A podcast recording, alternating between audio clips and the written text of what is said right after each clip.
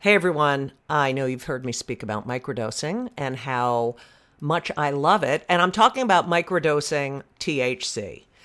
I love it. And that's why I love our sponsor, microdose.com.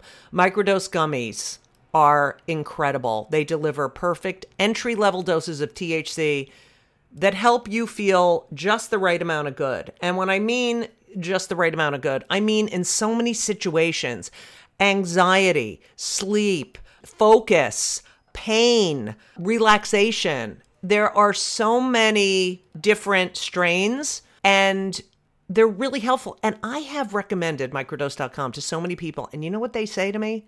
Thank you. Thank you, thank you, thank you.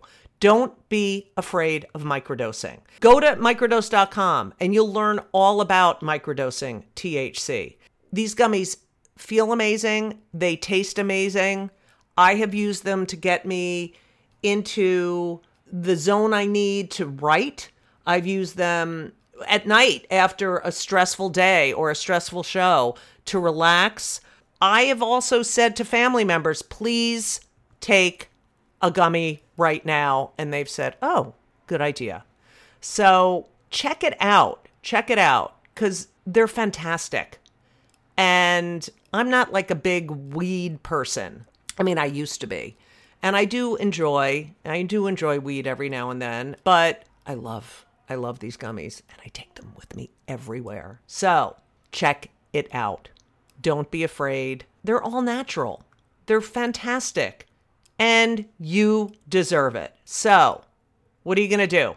You're going to do something that is fantastic. You're going to get 30% off your first order. 30% off. That's a lot.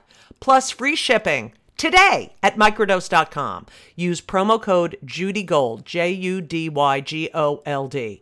It's available nationwide. They deliver it to your door. That is microdose.com, promo code JudyGold for 30% off and free shipping. Do it. Go to microdose.com, promo code JudyGold. You deserve it.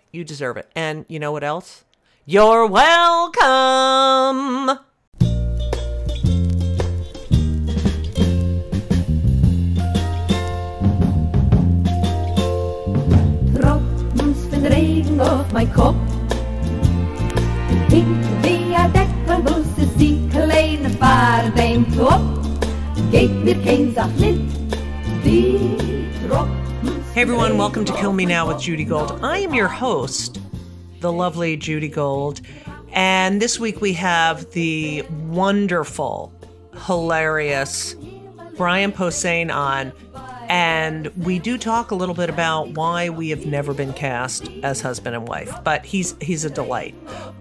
And it's been quite a week. I i want you to know that i was in washington d.c this past weekend. This saturday uh, february 4 i am going to be in avenel new jersey which is at the avenel performing arts center which is in Woodbridge. They say it's in Woodbridge, which is literally where I hung out when I was in high school at the Woodbridge Mall.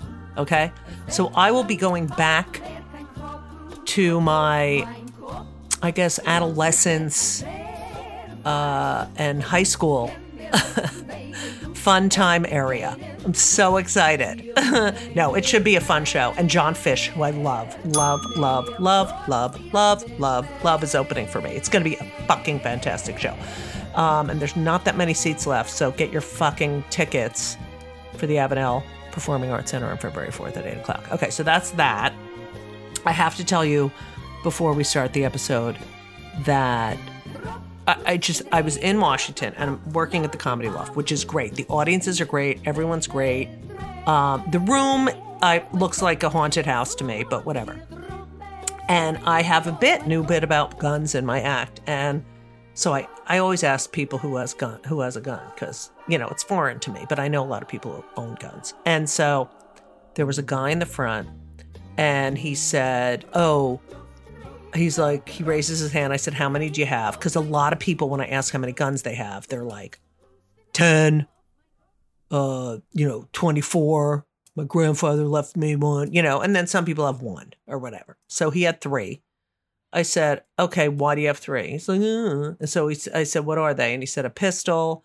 And then he named another one, which I don't know, an M11, 19, 46, 85, whatever. And I said, and what's the third one? And he said, an AR 15. And I, the audience was like, oh, and I was like, why do you have an AR 15? Like, that's the one I don't understand. And he's like, because I can. And then I'm like, oh my God. And the audience is like freaking out. And, um, and I figured I'd get it while I, while I, you know, while I still am able to. And I'm like, okay, all right, so that's fine. And then he's with his wife, and then they have a friend with them. And so I said, do you keep it locked up? No. And the wife's like, we don't have any kids. I'm like, oh, okay, that's fine. So, you know, enjoy the next argument you get into. And then the friend they were with was completely freaking out. And I said, well, your friend is freaking out right now. And he's probably like, oh my God, we had that fight last week about who was paying the check, shit, you know. And it's, I just, I, like, I was freaking out that like, I'm going to buy an assault rifle, not lock it up, you know, just have it there because I can. I, I, I, can someone write to me and explain this? This, I, I, it's, I'm speechless. But other than that, the scary part of that, the audiences were fucking great. They were so smart. Uh, a lot of people, you know, work for the government because you're in DC. And I went to um, Firestone Bakery, which was so good. And I got this egg and cheese croissant that was so good. And then the day before, I got a little mini quiche. So good. Food was really good. They have good food. They have good restaurants in DC. Anyway, so that was that. And I got to see my family, which, you know, always brings me back to when I'm seven years old and hate everyone. So, all altogether, a fantastic, fantastic week. Yeah, so that's it. So I I just wanted to share that with you because working in comedy clubs is yeah, it's it's interesting. It's just you know, I love the work. I love doing the shows, but then, you know, when I do crowd work and I ask these questions, I'm always surprised. You know what I'm saying? And then, oh, my trainer just called me and he's like, I just want you to know he has a house in Pennsylvania. I was walking the dog and I bumped into this guy who was also walking his dog. And uh, you know, we're like acquaintances, and he said, uh, Oh, you know what? Um my uh son, I think it was his son or his friend's son, met one of your clients. And he's like, Oh yeah, what which one? And he said, Judy Gold. And I said and uh I said, "Oh yeah, where did you, where did you see her at a comedy club?" You know, he's 22, but he loves comics from that era. Okay, I want to fucking kill myself. That era. Okay, I I'm old. It's so fucking weird, and I'm still doing the same shit I was doing 30, 40 years ago. So there you go. I love what I do, but I'm from another era. Okay, so kill me now. That's all I have to say. Okay, so that's that. I um I'm really excited for this episode. I had so much fun talking to him. I think you're going to love it. I really do. I really think you're going to love it. So sit back, relax, and enjoy part one of my interview with the one and only Brian Posehn. All right, everyone. Uh, welcome. I'm very excited about today's guest because we have so much in common it's a phenomenon. First of all, not in our careers, because, you know, he's a white male, but um, in life. And, and I, I, you, I, you have to get his book, uh, his autobiography, which it, would you call it an autobiography, Brian? Yeah, yeah. sure. Well, you did say it's a bunch of stories, but yes, it is autobiographical. It is fucking phenomenal. I love it. And it's such, I just, I, it was like listening to myself. um, I just want to read this. Okay, ready? These are some of the shows Brian Posehn has appeared on Friends, Seinfeld, Just Shoot Me, Everybody Loves Raymond, The Simpsons, Sarah Silverman program, Bert Kibbler in Big Bang Theory, uh, the sh- show of shows, Comedians of Comedy, the show of shows, writer, sketch performer, uh, Mr. Show. I, I- just movie writer. Like it's fucking. It's a good thing you were an outcast. Is that all? I, uh, I mean, like your body of work is like your body. It's fucking amazing, ladies and gentlemen. I'm so excited to have Brian Posehn on. He is fucking awesome. So, Brian, welcome to Kill Me Now with Judy Gold. I'm Judy Thanks. way. I'm Judy Gold. I don't know if you. Yes, I I've always felt like you and I, if we were on the same coast, we would have been way closer. Uh, Oh, I've always 100. thought you were hilarious, and Oh, like when we you. run it, when we've been in the same room, we've always like when we did Tough Crowd, we I feel like we both went, oh shit, tall person, and uh Well, and like was- gravitated like- towards each other. You How know, are we not a married couple on a fucking television show? Um, or brother and sister, but Yeah, yeah. seriously, casting in the '90s and 2000s blew it for never casting us Yeah. together. I don't know why. Brian, I don't even know where to start. I like to do a deep dive, and thank God, thank God for your nerd book because I, I literally I listened to it because I like to hear the author, uh, especially on autobiographies. I like to hear the author telling a story. Mhm. without the constant death, um, we are so similar in in growing up. But let's start at the beginning. I, I just your family. Okay, your mom Carol, Uh-huh. born in 1939. Your father Bob, born in 1942. I just love this. So, Carol was six feet tall and a beauty. hmm Bob was also really tall, and they met at a tall club. Yes. It was a big part of my life growing up. Uh, I- the Golden, I ju- the Golden I- Gate Tip Toppers. The Golden, which was like a high end, which at you high end tall club. Here's the thing. It was started by a single woman in in San Francisco, in I think the 40s or 50s, and she was a tall lady who was looking for tall men, and started the club on her own. And then my mom joined in the 60s, and that's where they met. But it's still around. It it's- is. Yeah. Uh, They used all to have meetings in my house. Yes, like people would come that, up, yeah. and then my normal size friends would be like freaking out because there was this, you know, kitchen full of giants. And it's so funny that people would think that just because you're tall, I mean, we do have a lot in common, especially if you're tall and not athletic.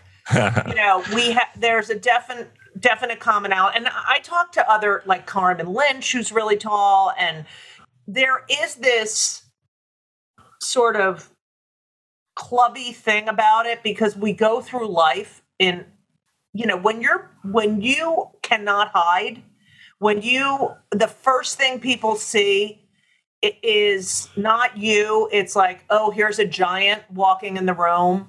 You know you know that that's the first thing they're going to see. That's the first thing they're going to think. They're going to make all these you know all these assumptions about you because you're big you're older i mean it really is I just I have to send you this article I just read in the Times about this short person saying it's right now is the perfect time to be short and fucking dissing tall people. I want to kill the woman, but um, you know, and it was like we don't live as long, we get sicker. Fuck you, okay? right. But you grew up with you, you know your father unfortunately passed away when you were 2 Mhm. uh, which is just the beginning of the death knell of your life. But having parent like my mother was five nine and my father was like six three so they were tall but they weren't six eight like your father and six mm. feet like your mother right. Um, you are coming from people who understand what it's like to be other oh, for sure. I mean, that's all I heard. But it, well, if you read the book, you also know like my mom wasn't that great at it. Like she would Right. try to, you know, it was a different thing. I was being called a nerd and I was being called, you know, derogatory names I would never Right. even use because they're not cool. Right. Uh, but I was called all that shit. And, uh, you know, and it wasn't even that much about my size. It was just about how I was the weird kid. And then I would come home and go, Hey, kids called me weird and kids called me this. And she'd go, Well, they called me giraffe. And I was like, I, oh, okay. I, I can't help you. right. I mean, it's Yeah. funny because um, I didn't tell my parents. I tried to hide it because it was so humiliating. I mean, I, I did tell my parent, my mother in the beginning, and she was like, they're jealous. You know, he's a pipsqueak and, and all this shit. And I'm like, Well, that's the supportive thing to say. That's the right. Right. Your mom took the right, uh, the right track there. so I kind of had this, yeah, fuck you, but I never said anything because it was every day. It was just fucking humiliating. And you know, I have to say, I don't know if you feel this, but when I am on the red carpet sometimes and they're like, you are, you know, I, it, you know, I have those feelings over and over again in my life in showbiz. Oh, for sure. I avoid red carpets because Same. of that. Yeah, Yeah, I don't because I just don't even want to be the and you are like I don't even want to deal with it. And it's like, and I want to say, look at me. Like, yeah, yeah. your mother, Carol, uh, daughter of George and Norma. and Norma, your great grandmother was Irene. You're very German. Your great grandmother had your mother at 15. What the fuck is that about? Who knows? In California, but like in the turn of the century. so yeah, it was a different San different Francisco. That's yeah. and then your dad. Can I ask how he died? Yeah, yeah. It's a it's a rare blood disease that I still don't completely understand. But then, really, what happened was uh, somebody put him in a coma by giving him the wrong medication Oh at the hospital. God. So my mom was 20. uh, the hospital. Yeah, but then the hospital gave us some money, feeling badly, but uh, we we didn't sue or do anything like that. not Jewish. Not Jewish. Here's my Jew bell. Not Jewish. Um, so your dad was 25. You don't remember him, but you did have you spent a lot of time with your grandparents. Yeah, and then I was told stories. So it's really funny. I I think I touched on this on the book, but I followed things that I heard my father liked. So I was like in my teens, I knew he loved Lenny Bruce, so I sought out Lenny Bruce and and all that. And it's a big a big part of why I am who I am. You know, I mean, I, I found other stand-ups. I found 70s and 80s stand-ups on my own, but I I would look to the things that he had liked for like the history of stand-up. And I think it was the thing he was circling. Like he was he was in drama club and I think he would have Right, tried right. stand-up if he had lived long enough. So for me, when I tried stand-up, it was a little bit of like kind of continuing what I what I thought my dad would do. Right. And this sort of connection to him. I, I don't even know where to start. You moved to San Jose at five. You didn't know anything. I mean, you had a mom and you just realized, you just were like, oh, I don't have a dad. So it wasn't like this big event that happened where you were like, I'm without something. You, it, it was just all you knew. And Right. that other people had dads and you didn't. And then you moved to San Jose at five and your mom had a boyfriend, Bill. Yeah. And Bill, you loved. He took you to the Harlem Glo- Globetrotter, uh, Trotters. He was like he just adored you, and you thought he was going to be your new dad. But Tall guy also. Posehn, Yeah. and he was tall, right? Let's not leave out. He was also six four. yeah, yeah, yeah. Because you're Brian, he died in a car accident. yes. That's exactly why it was my fault. Right. Um, All the setup for me to tell dick jokes. uh, so you have this loss of your dad, which didn't, and then your mother. You go to an open casket. You see him. You see a dead body at five. Like that's fucking mental. Yeah.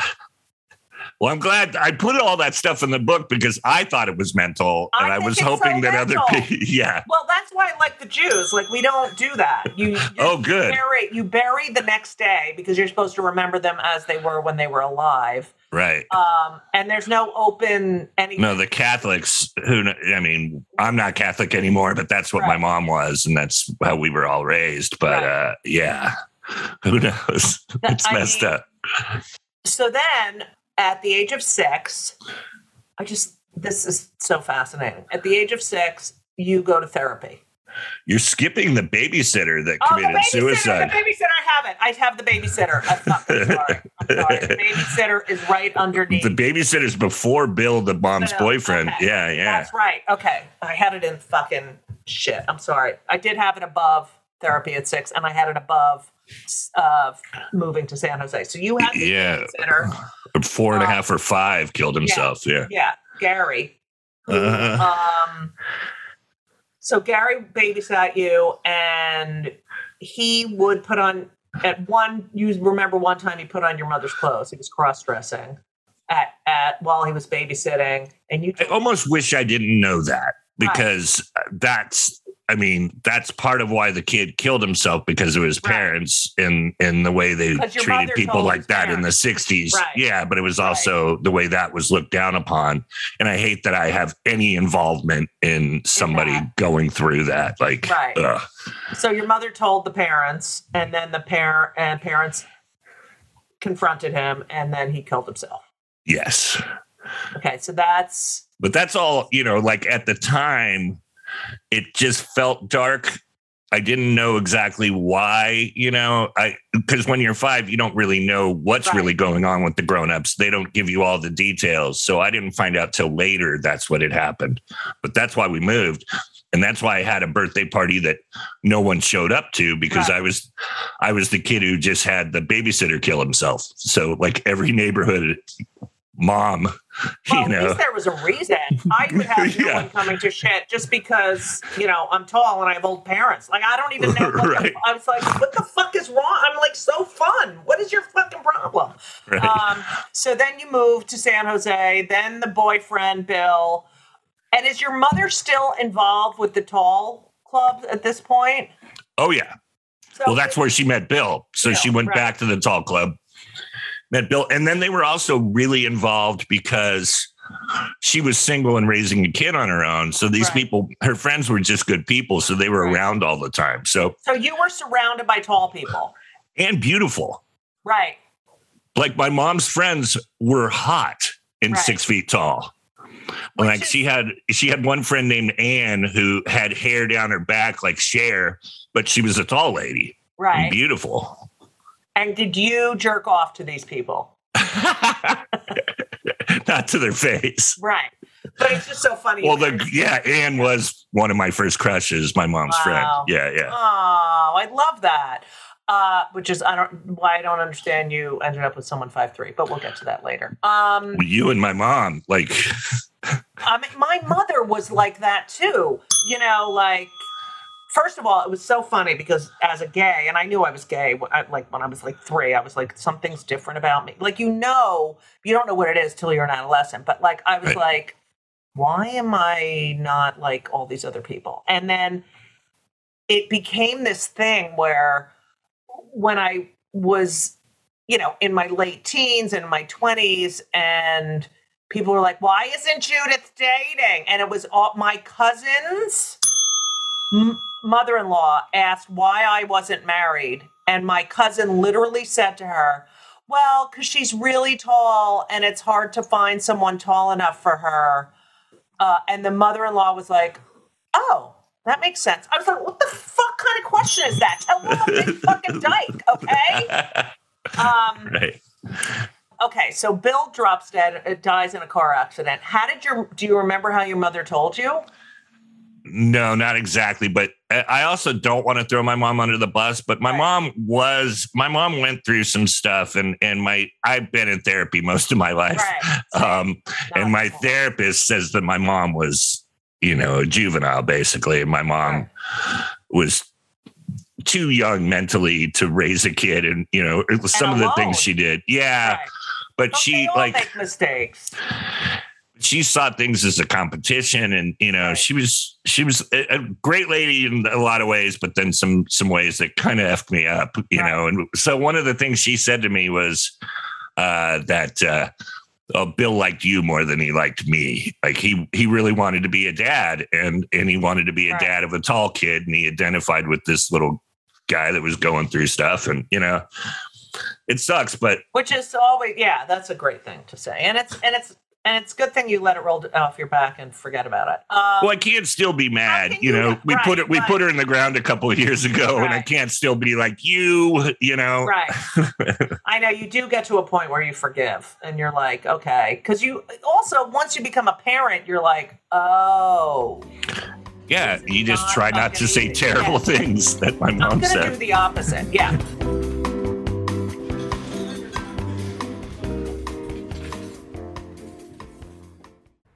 Hey everyone, did you know that Fast Growing Trees is the biggest online nursery in the United States with more than 10,000 different kinds of plants and over 2 million happy customers in the United States?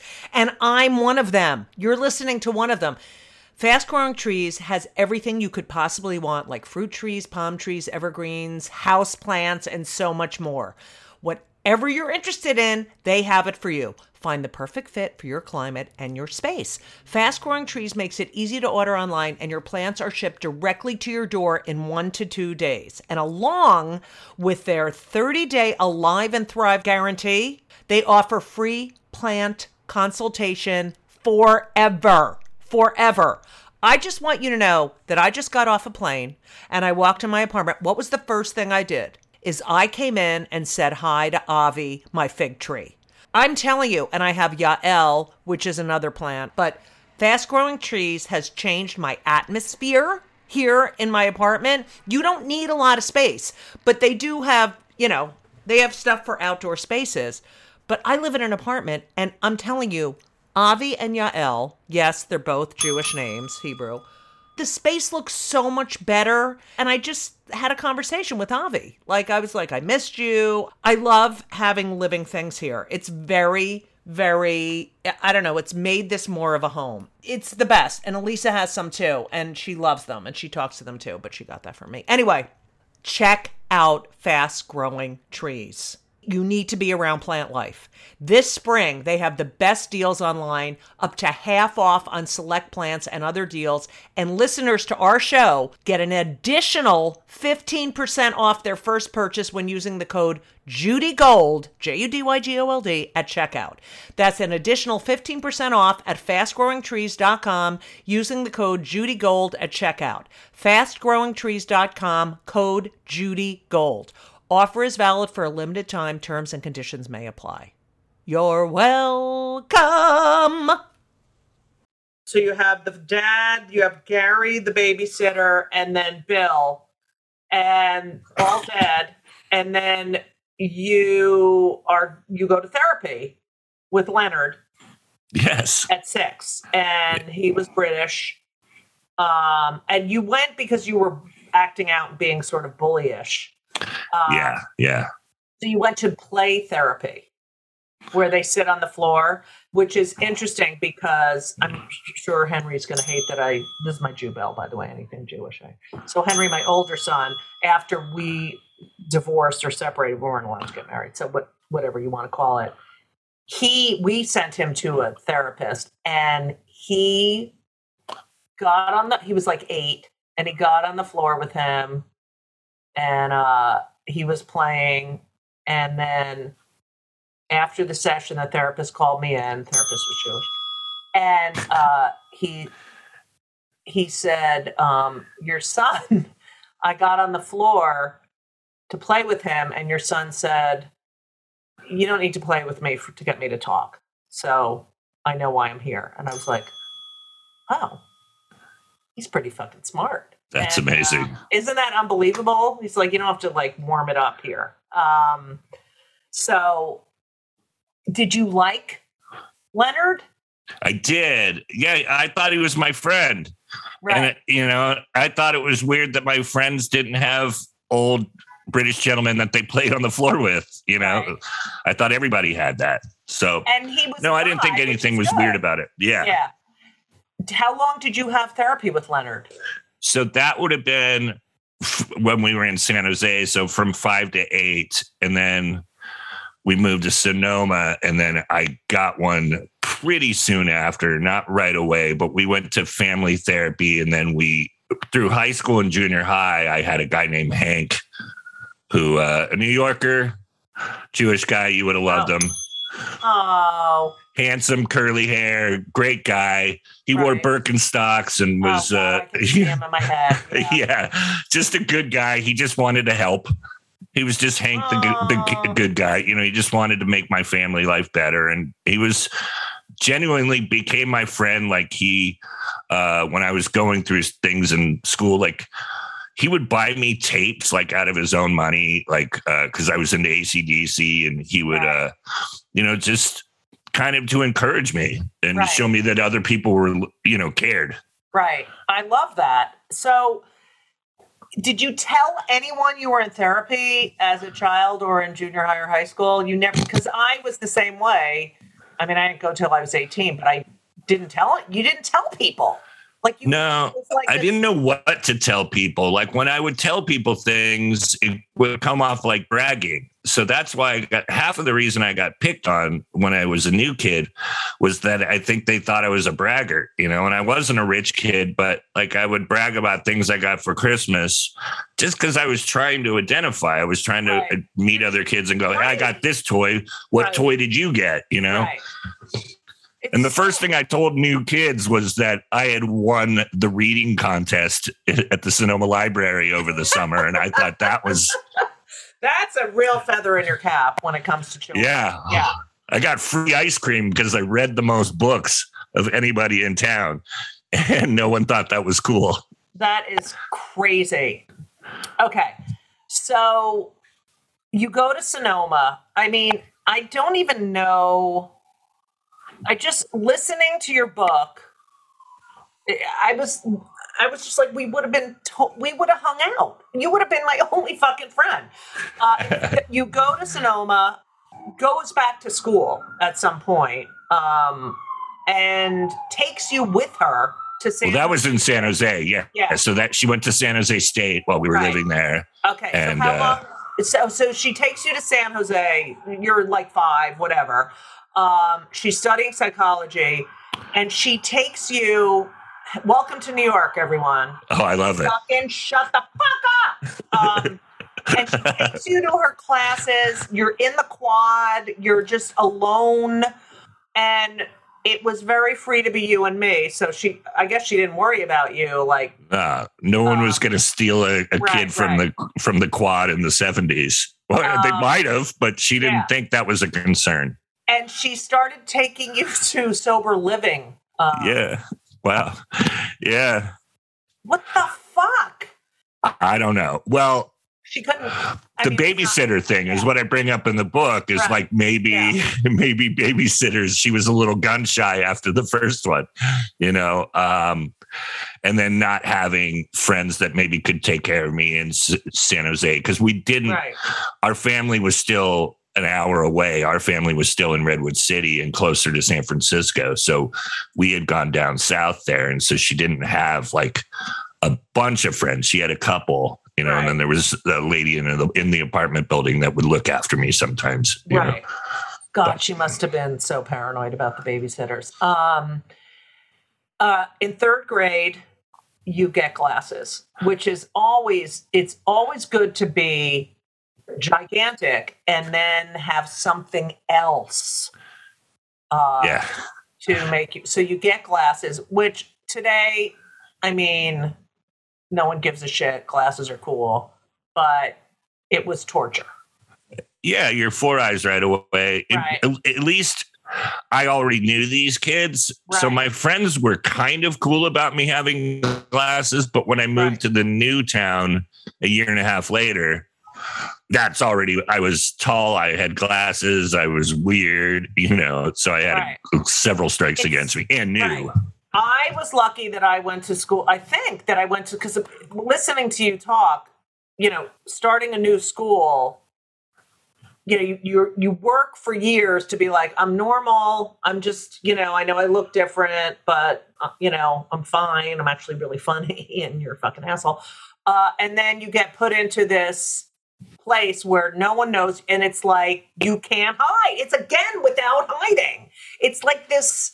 You know, you got to start owning yourself at some point, but it's such fucking torture. So you go to this new school um, you loved the library and you had glasses and you were really tall. So that is the perfect for- formula to be, you know, the most popular.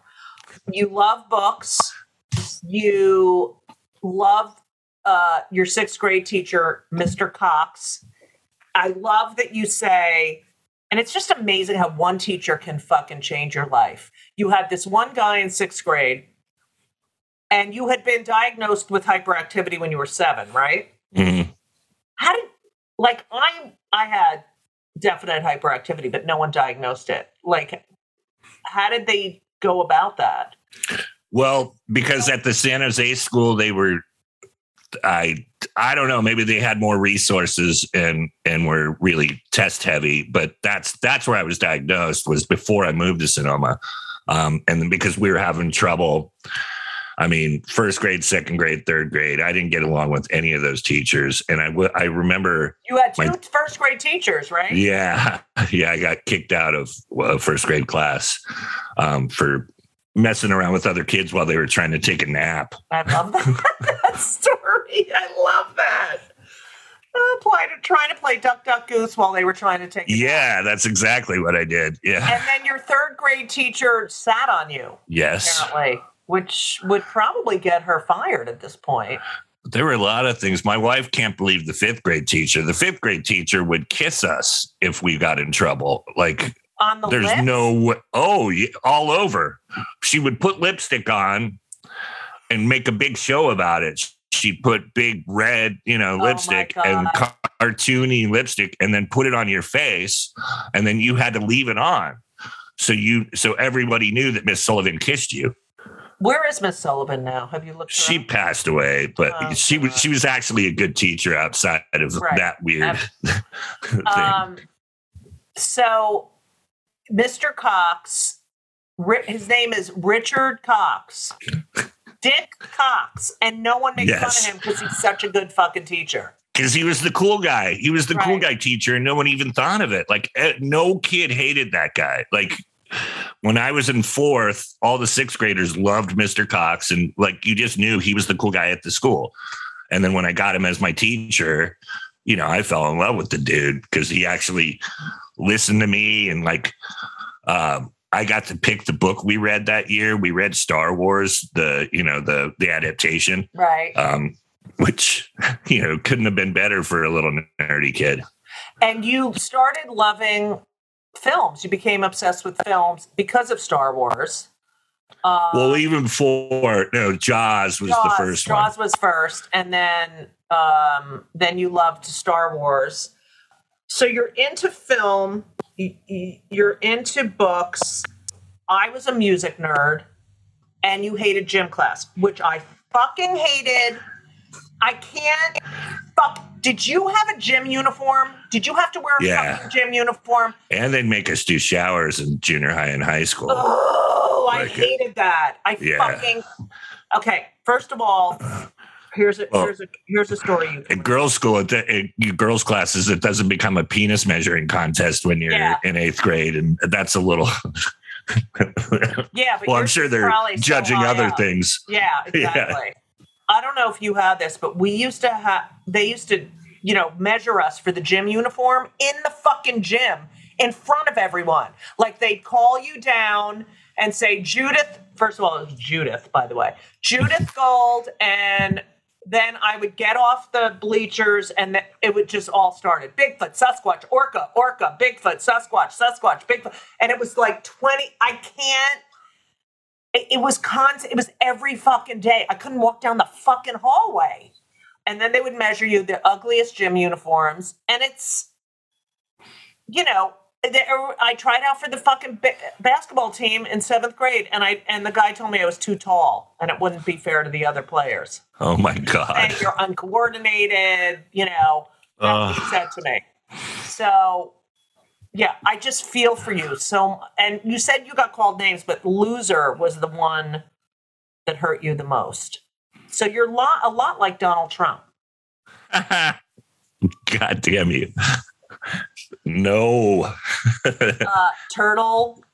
Uh, yeah. it was uh, when I you had said something in your special. You one of your oh yeah, I think it was a Conan appearance, and you talked about Sasquatch that you called yourself Sasquatch, and I have to tell you, to this day, when I hear Sasquatch or Bigfoot, it's still pink. It's like even if they're not even saying it about me, you know what I mean? Well, that was the weird thing. Turtle doesn't sound like the most hurtful name you can be called. And, you know, like when that show Entourage was on, they had a kid named Turtle. And I was like, God, I, I- wish I could have picked my name. You know, uh, when somebody else calls you that, it's not as fun. And Right. then, you know, and I was called that like day one because I Right. came to school and was nervous and I had this big green jacket and I was hiding in the jacket and so just my head was poking up of Oh. course I looked like a turtle Right. the guy was not a genius for coming up with that Right. name for me um, by any stretch I have a question. I don't know. Do have you watched any of the fucking bullshit going on in Congress? The votes? Yeah. Kevin- yeah Okay. I hate George Santos. I think he's a fucking piece of shit. But him sitting there alone in the last row with no friends, even though I hate him and he deserves no one to talk to him, I, I was like, oh my God, I know exactly how he feels. right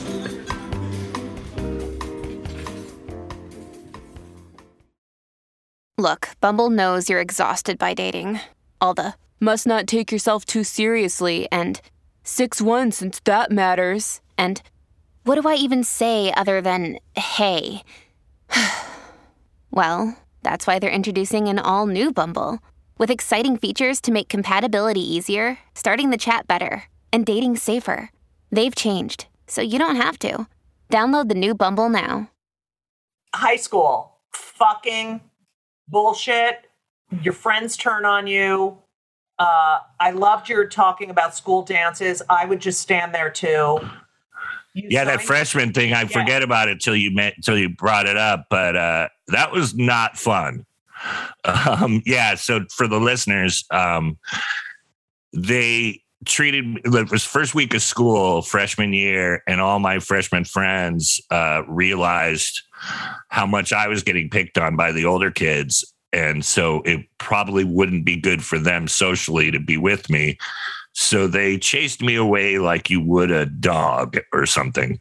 Uh, and uh, I got rocks thrown at me by kids that had been my friends. right it's so you never trust people after that Ugh. it's i just feel like so i want to hug you because it was Well- it- it's just like i know exactly what you feel like yeah, and those guys are still those guys are still my friends. And then ask ask for tickets when I'm in Sacramento at the Oh, punchline, you yeah. know, and and it's hard for me to not go, you fuckers. Like, you know, but you I don't hold grudges. i know but Do you still? I still. I know this is. I don't even want to admit this, but I still sometimes have dreams about them. These people who tortured me. Um, but whenever I bump into them or they come to a show or anything, they they're like, "Do you remember me?" And I'm like, "Oh my god, you look really familiar." And I just act like I have no idea who the fuck they are, but I know every fucking mean thing they did to me. yes. Um, so you you signed your own yearbook. That is really pathetic. Thank you. I, I mean, that's something I I did have a few music nerds. The good thing about being in the nerdy music department was there was always someone like as nerdy or nerdier than you. So I did have a few that no one would talk to. Um, and so you It signed your own wasn't the same in the drama department. In the drama department, they were all doing it. and uh, I know. I, I I was like the least cool kid by a lot. Yeah. Yeah. it's funny that that you don't like being touched. I guess that sort of it's hard. I I agree. It's hard to be intimate with people when you don't trust anyone because you don't know if they're going to turn on you. And Yeah, it's different reasons for guys and girls, but yeah, it was a thing. I mean, well, guys would do this thing where they the where they uh, touch you, but they touch you in a way that makes you know that they could kick your ass. Yeah. and uh, I hate having a guy put his hand on my shoulder. Still, as an adult, like right, I immediately think the guy is trying to, uh, you know, make me feel worse or whatever. But uh, who knows if that's actually anybody's with their body language? But that's the way I always see that. And then the other thing, you know, I had girls trick me and pretend to like me yeah. just to just to laugh at me over the Oh, phone. I, I had this happen. I, I, I mean, I had you know people come over to me. I remember I was at someone's bat mitzvah, and my mother had to make all my clothes. Uh, I couldn't find clothes, and there was a bat mitzvah, and everyone wore long gowns. Did you ever go to any bar bat mitzvahs when you were a kid?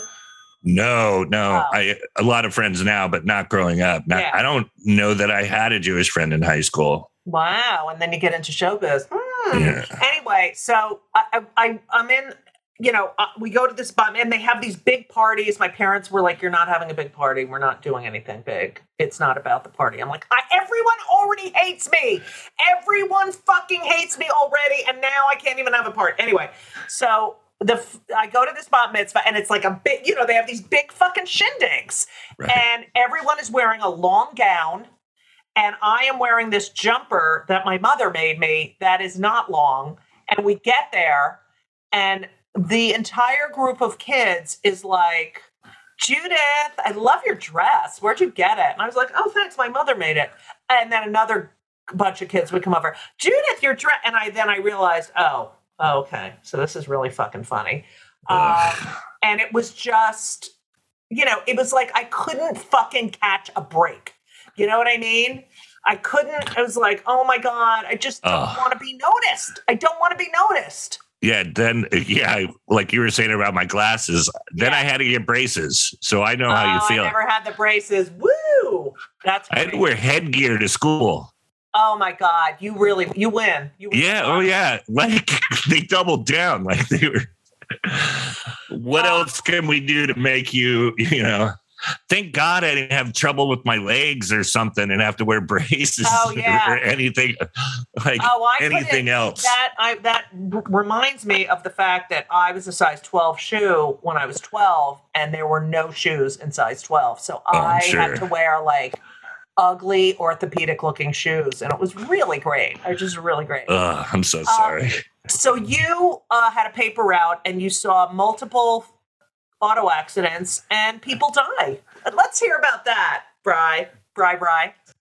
that was such a weird time. But like looking back on it, it all makes sense. So just the way Sonoma was set up in, in Glen Ellen, the, the even smaller town that I lived in, which And was they next. have wine, Glen Ellen. yeah, but also just old roads, Right. old, windy, uh, narrow roads. So, and it rains a lot and it's super foggy.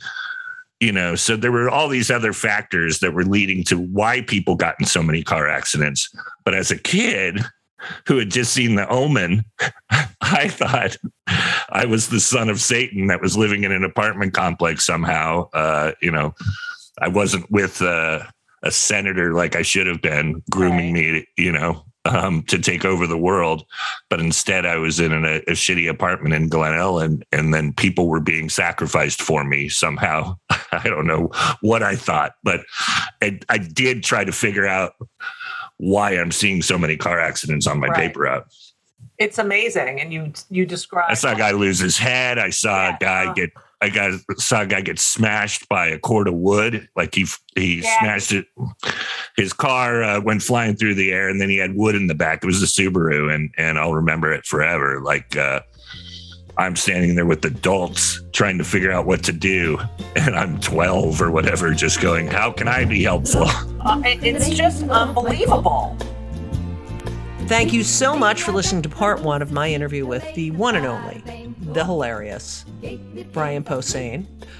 Kill Me Now is produced by Laura Vogel, edited by Colin Schmaling, and this podcast, everything else that is done for this, my life and this podcast is is be, it, it only gets done because of Brittany Joe Sowards, Richmond. If you like the show, well, if you're listening now, apparently you like the show. So subscribe, leave a review. It helps more people find the amazing podcast. It is an amazing one, five stars only.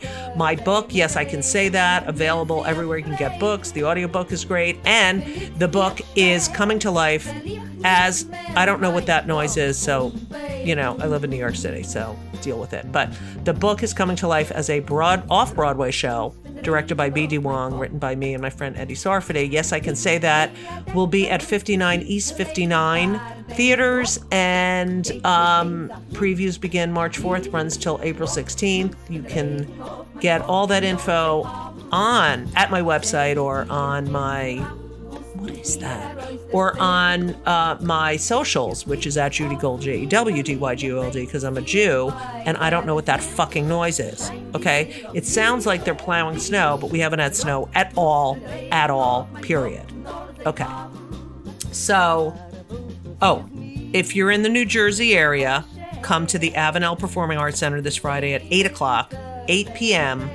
I will be there with my friend Jon Fisch, who is fucking hilarious, and it's going to be a great goddamn show. Tickets everywhere you follow me. Also, I just, if you're still listening, and I love you more than anything, as you know, um, I just want to say thank you. I want to say thank you. I want to say that I'm looking up. Here we go. Oh, Ben, my my little baby, just I'm just want to shout out that he had 34 points, a career high, uh, on Friday evening. This past Friday evening, I think it's the 27th. It was January 27th. 34 points and eight rebounds, and they lost by five. But whatever, I'm so proud of him. Hey, obviously the world is coming to an end, so I, I don't know what that fucking noise is, okay? Let's see who listens to the end. Shall I?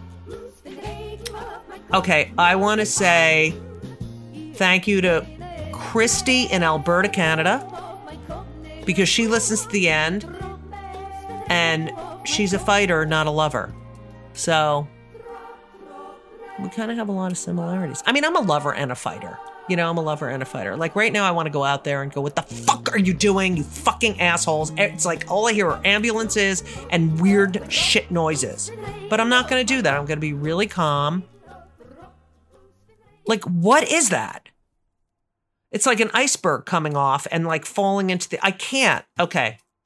So, oh God, it's driving me crazy. So that's my kill me now moment from the beginning and from the end. So, thank you to her. And also, who else to listen? Oh, now it just stopped. Did you hear that? Now it just stopped. It'll start again, or or someone you know will be in an ambulance and it'll go right by. I can't. So that's that. I also, yeah, I really want you to come to my show. Yes, I can say that. I want you to come to my show in Avenel, and I just, you know, I want Donald Trump to be indicted. I can't take any more fucking stress about this, you know? And I can't believe fucking George Santos is still there. And he's going to have free health care, health care, and a pension if he stays there for two years. This country is fucked up. But it's a good thing I can still say that and not get arrested. So there you go. And that's what my show's about. But anyway, I want to thank you all so much for listening to Kill Me Now. I I love you all. I can't believe you're still on this podcast listening. Uh, I'm gonna go. Um, Eddie, my writing partner, um, brought over some vegetable lasagna. I'm gonna go have that for lunch now. Mm, yummy. So thank you all so much. I love you. And as we always say, so long. Our bodies come in different shapes and sizes, so doesn't it make sense that our weight loss plans should too? That's the beauty of Noom. They build a personal plan that factors in dietary restrictions, medical issues, and other personal needs so your plan works for you. Noom doesn't restrict or shame when you want to treat yourself. Their flexible program focuses on progress instead of perfection. You don't have to give up carbs or anything. And with their daily lessons, you can learn something new about your food choices every day. After just a few days of using the app, I learned how to recognize cues for overeating and how to choose the right foods to feel full. Stay focused on what's important to you with Noom's psychology and biology based approach. Sign up for your trial today at Noom.com. That's N O O M. Dot com and check out Noom's first ever cookbook, The Noom Kitchen, for a hundred healthy and delicious recipes to promote better living. Available to buy now wherever books are sold.